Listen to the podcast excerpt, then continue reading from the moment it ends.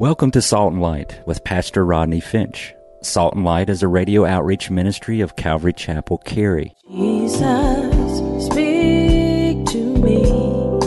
Open your word and reveal your heart to me. Salt and Light is a series of verse by verse studies through the Bible, focusing on its practical application to our everyday lives. Salt and Light is recorded live at Calvary Chapel, Cary in Apex, North Carolina. Stay tuned. At the end of the program, we will give you information on how to contact us, so be sure to have a pen and paper ready. Today, Pastor Rodney will be teaching from the book of John, chapter 3. So grab your Bibles and follow along. Now, with today's teaching, here's Pastor Rodney. Look at verse 1. If you're looking at verse 1, I want you to say amen. There was a man of the Pharisees, and what was his name, saints? Nicodemus. He was a ruler of the Jews. This man came to Jesus by night, Nick at night. R- write that in your margins. It's as profound. Nick at night. He came to Jesus by night, and he said to him, Rabbi, we know that you are a teacher come from God, for no one can do these signs that you do unless God is with him.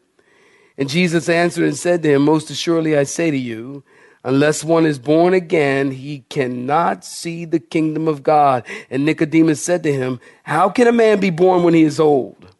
Can he enter a second time into his mother's womb and be born? And Jesus answered, Most assuredly I say to you, unless one is born of water and what? The Spirit. He cannot enter the kingdom of God. That which is born of flesh is flesh, and that which is born of the Spirit is spirit. Do not marvel, Jesus said, that I said to you, you must be what, saints? Born again. The wind blows where it wants to, and you hear the sound of it, Jesus said, but you can't tell where it's coming from or where it's going. And so is everyone who was born of the Spirit. And Nicodemus answered and said to him, I'm still not getting it. How can these things be? And Jesus answered and said to him, Are you the teacher of Israel, and you do not know these things? Most assuredly, I say to you, we speak what we know and testify of what we've seen, and we do not and you do not receive our witness. If I have told you earthly things and you do not believe, how will you believe if I tell you heavenly things? No one has ascended to heaven but he who came down from heaven, that is the Son of Man who is in heaven. And as Moses lifted up the serpent in the wilderness, even so must the Son of Man be lifted up, that whosoever believes in him should not perish, but have eternal life. For God, in verse 16, saints, everybody, somebody, come on, read it with me. For God so loved the world that he gave his only begotten Son, that whoever believes in him should not perish, but have everlasting life. Saints, stop right there Give me your attention. John 3:16 has been called the greatest verse in the Bible. Uh, Martin Luther called it the heart of the Bible, the gospel in miniature. John MacArthur said it was the most familiar, beloved verse in all of Scripture. One man wrote, This text contains, I love this, this text contains an ocean of thought and a drop of language. In the 19th century, Charles Spurgeon would preach on this text once a year as a reminder that when individuals were converted because of this verse, it wasn't because of anything new or clever, he said, but because it was the power of God. Someone once said John 3:16 is a love letter from God written in blood addressed to all. I love that. A love letter written from God addressed to all. It's been said that if Satan could blot out uh, a verse, any verse in the Bible, it would be this one. If hell was to tremble, it would be at this verse. If there is any one verse that lights a path to God, it's John 3:16. This verse is known by more people than any other verse in the Bible. John 3:16 communicates the Father's heart, write this down. Communicates the Father's heart, the Father's plan, and the Father's will. John 3:16 communicates the Father's heart, the Father's plan, and the Father's will. If you've been with us in John 3, you know Nicodemus was a respected religious leader who came to Jesus at night. And Nick was sincere, you know, and he was genuine and really seeking God. And he came to Jesus and he said, We know you're from God because no one can do what you do unless they are from God. And did you notice this? Jesus didn't respond to that. Jesus says, Nick, you must be born again. You must experience a new life. You must experience new life, new birth, regeneration, all the same. Jesus said, Nick, you've been born of water. You must be born of water, and you have to be born of the Spirit. Well, if you've been with us, you also know that Nicodemus is confused and having a hard time understanding. Look at verse 7 in chapter 3. Jesus said, Do not marvel that I said unto you, You must be born again. Nick is still not getting it. So Jesus goes at it another way. Are you listening? Jesus tries to explain to Nicodemus the transforming power of the Holy Spirit using wind. Jesus says, You can't see the wind, but you can see its effect. The same is true of the person who is born again. You can't see the regeneration process, but you can see the effect, which brings us to verse 16. Now, listen, look at me. Of all the 31,373 verses in the Bible, John 3:16 is the most popular single verse in the Bible. Just with a show of hands, how many of you have ever other than right now read John 3:16? Show of hands. Of you? Okay, that's good. That's pretty much everybody. Show of hands. How many of you have memorized John 3:16? That's pretty much everybody. It's a popular verse and a well-known verse because John 3:16 is write this down, the full summary of the gospel. John 3:16 is the full summary of the gospel. And don't get me wrong. Everything in the Bible is important, but everything important is not mentioned in this verse. For example, the glory of God, election, calling, regeneration, justification, sanctification, atonement, the death of Jesus, etc. Not everything is mentioned here, but what is basic and what is precious and what is powerful and what is straightforward is mentioned here. As a matter of fact, not many verses are more straightforward than John 3:16. I'm going to give you, you got your pen? Here's where I want you to write down some things. I'm going to give you the four D's, or what I call four D's of John 3.16 that uh, we're going to talk about in the remainder of our time together. Four D's that I see in John 3.16. Number one, the design of John 3.16 is love. The design of John 3.16 is love. Secondly, the duty of John 3.16 is faith.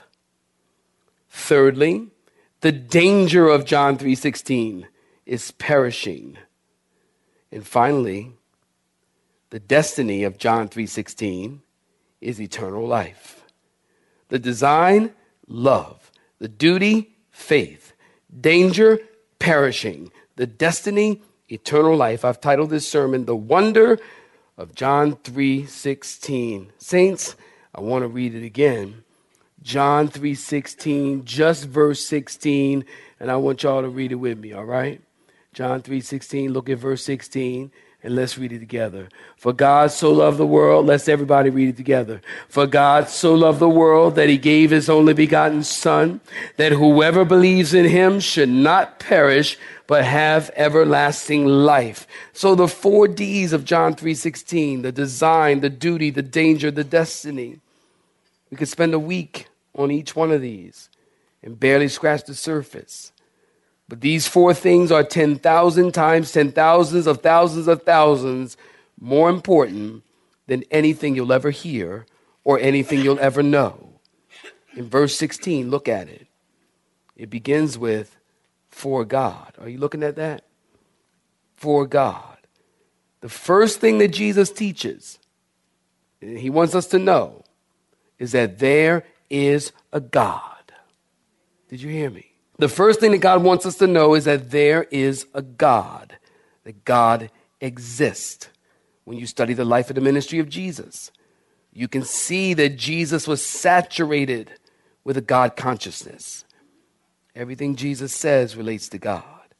Everything Jesus does relates to God. Are you listening? Jesus is a God entranced human being. In other words, Jesus is all about God. So the verse begins, for God. This verse begins very specific in the Greek text. There is an article with the word God. In the Greek text, it doesn't just say theos, it says ho, or you might pronounce it o, theos. There's an article there. The word o makes it in Greek, makes it a definite. It's not just a God, but the God. The Bible isn't just talking about any God, but one very specific God. Somebody say a better amen than that. It's talking about the God, the God of the Bible, the Father of our Lord and Savior Jesus Christ, the God of Genesis 1 1. In the beginning, God created the heavens and the earth. The God who told Abraham that he would bless all nations through him.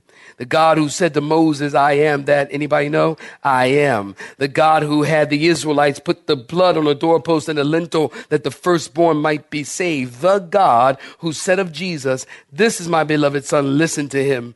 The God who demonstrated Jesus was his only son by raising him from the dead. O Theos, the God, not just any God, but the God, the one, the only, the true God, the most high God. Somebody clap your hands and say amen. Will you do that?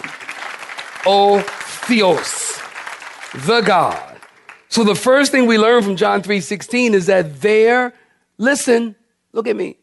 There is God. Say it with me. There is God. Say it with me. There is God. The world began with God. The world depends on God. We're created in the image and the likeness of God. God made us like Him and for Him, and the meaning of life is knowing and showing that there is God, and this God so loved. Point number one, the design of John 3:16 is love. For God so loved. God could have had a number of different responses to the world. He could have responded to us in anger. He could have responded with instant judgment, which we deserve, but he didn't. He responded with love. We see this all over the Bible. Track with me quickly. Ephesians 2, write it down. But God, being rich in mercy, because of his great love which he had for us, Ephesians 5, 2, as Christ also loved you and gave himself up for us. Titus 3 4.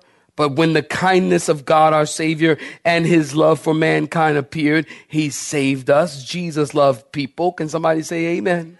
Matthew 14 14. When Jesus saw a large crowd and he felt compassion for them. Mark 10 21. Jesus met the rich young ruler and looking at him, Jesus felt a love for him. I don't know if you seen, I was, I don't know where I was or what state I was in.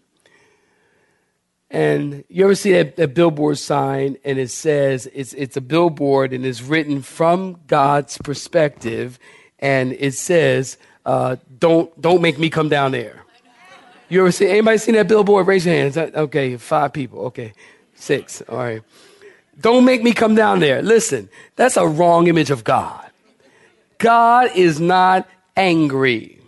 Somebody say amen. You better be glad about that. He wasn't angry when he came the first time, and he's not angry now. Now, he might be a little ticked when he comes back. It's a little ticked when he comes back. But, but he wasn't angry. He came in love. Look at verse 17, chapter 3. For God did not send the Son into the world to condemn the world, but that the world through him might be what, saints? Saved. He responded to us with love. Memory verse, 1 John 4, 7, and 8. I got it for you on the screen. Beloved, y'all come on, read it with me. Beloved, let us love one another, for love is of God, and everyone who loves, oh, y'all need to read it better than that. We had to start all over. Stop, stop, stop, stop, stop. We got to start all over. Beloved, let us love one another. Read it like you mean it. For love is of God, and everyone who loves is born of God and knows God. He who does not love does not know God, for God is love. Are you glad about it? God, I'm going to wait while you clap your hands. God is love. Of all the things that you might say about God, be sure, listen, be sure to say that He is love. Think about it.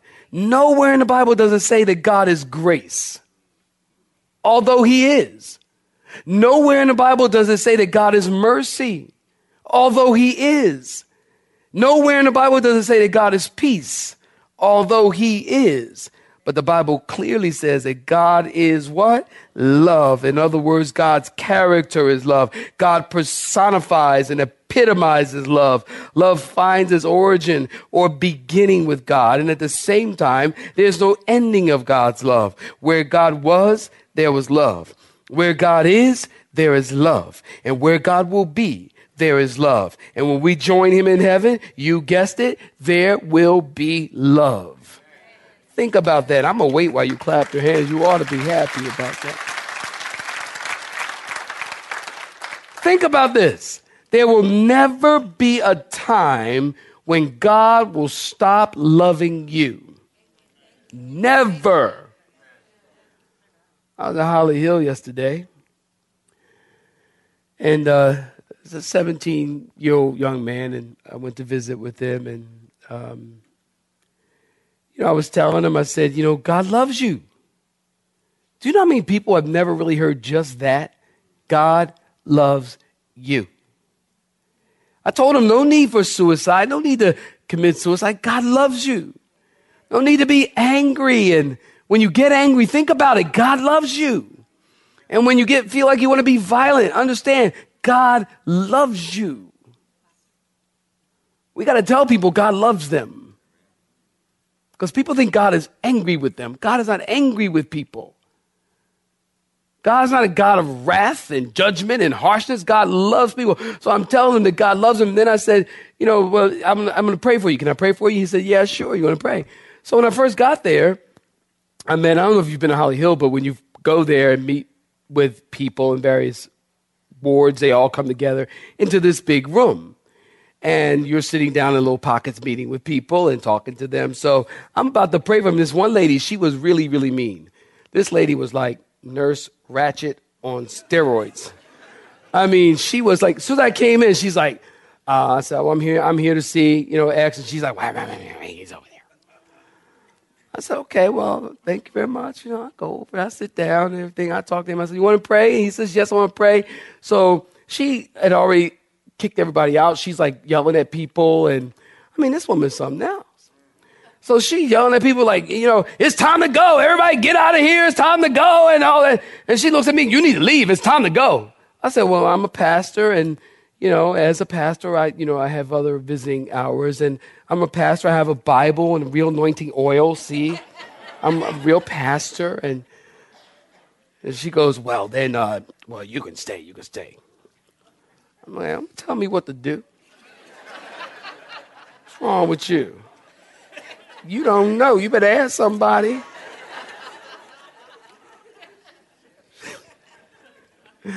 so I stay and I, am about to pray for him.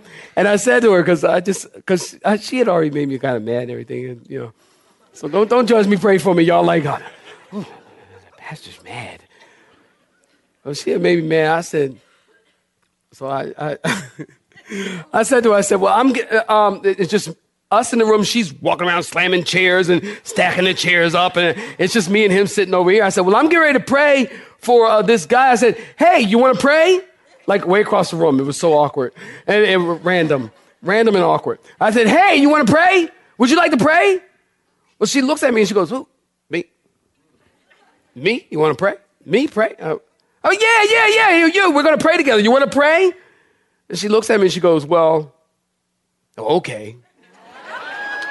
and, and at this point, she didn't have any choice because it's like, look, it's either pray or you're a heathen. You're the worst kind of heathen because you're angry. You're an angry heathen.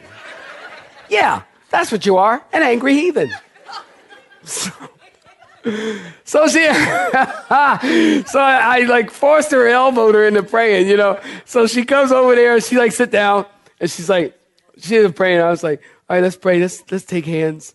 So you know, she is so, is so awkward, y'all. It's so awkward. I like I love awkward moments. So it's so awkward. And so we were praying. I was just like, then I said, you know what? I said it again. I said, I'm going to anoint you with oil.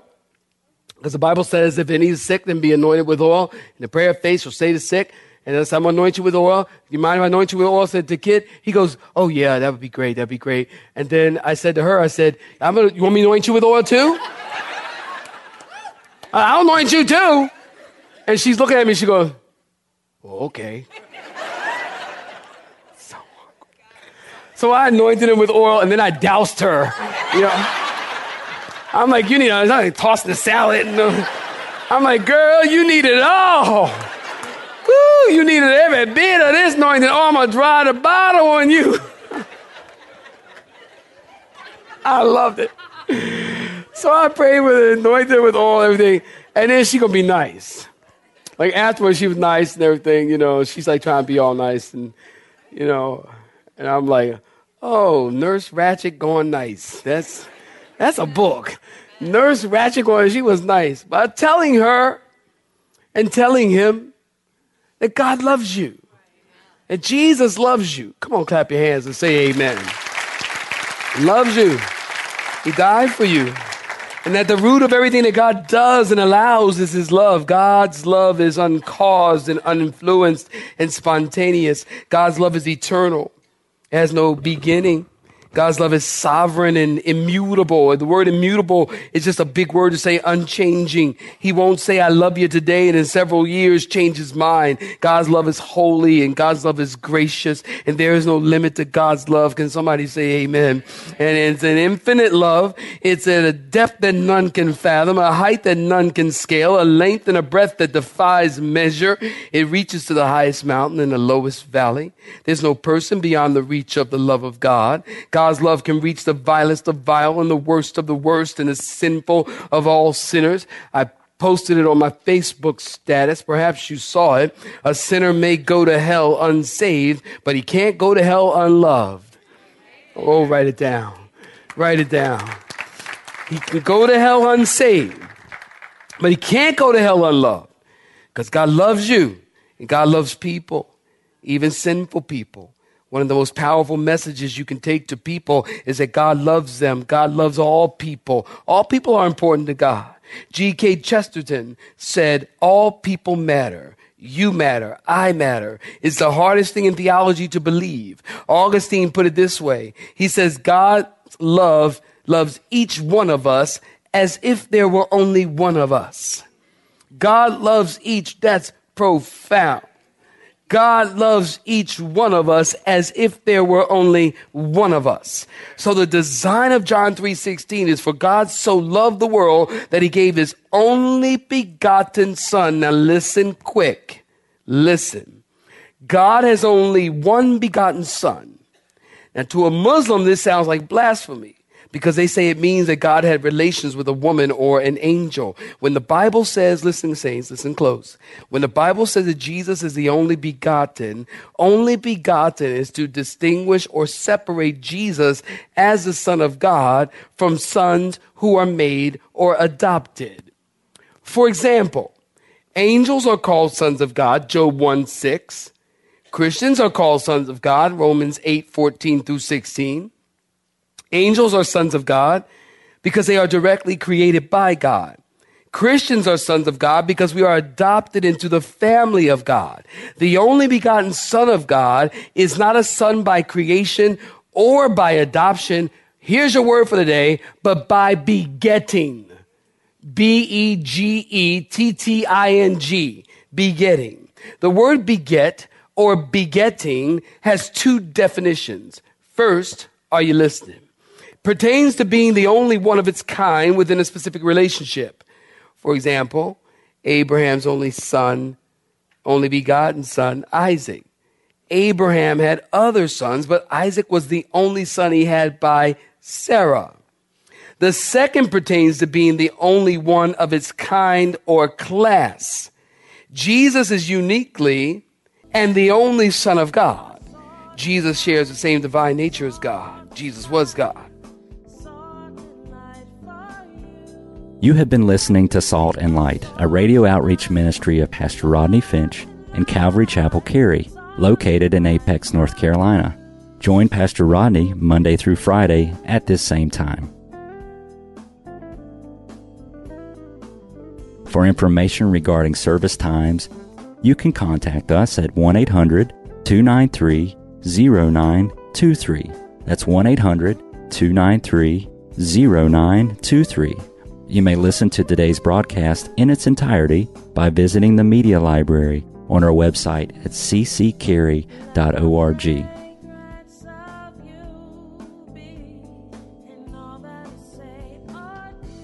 We would like to thank you for tuning in to Salt and Light and pray that you have been blessed. Until next time, may you be salt and light.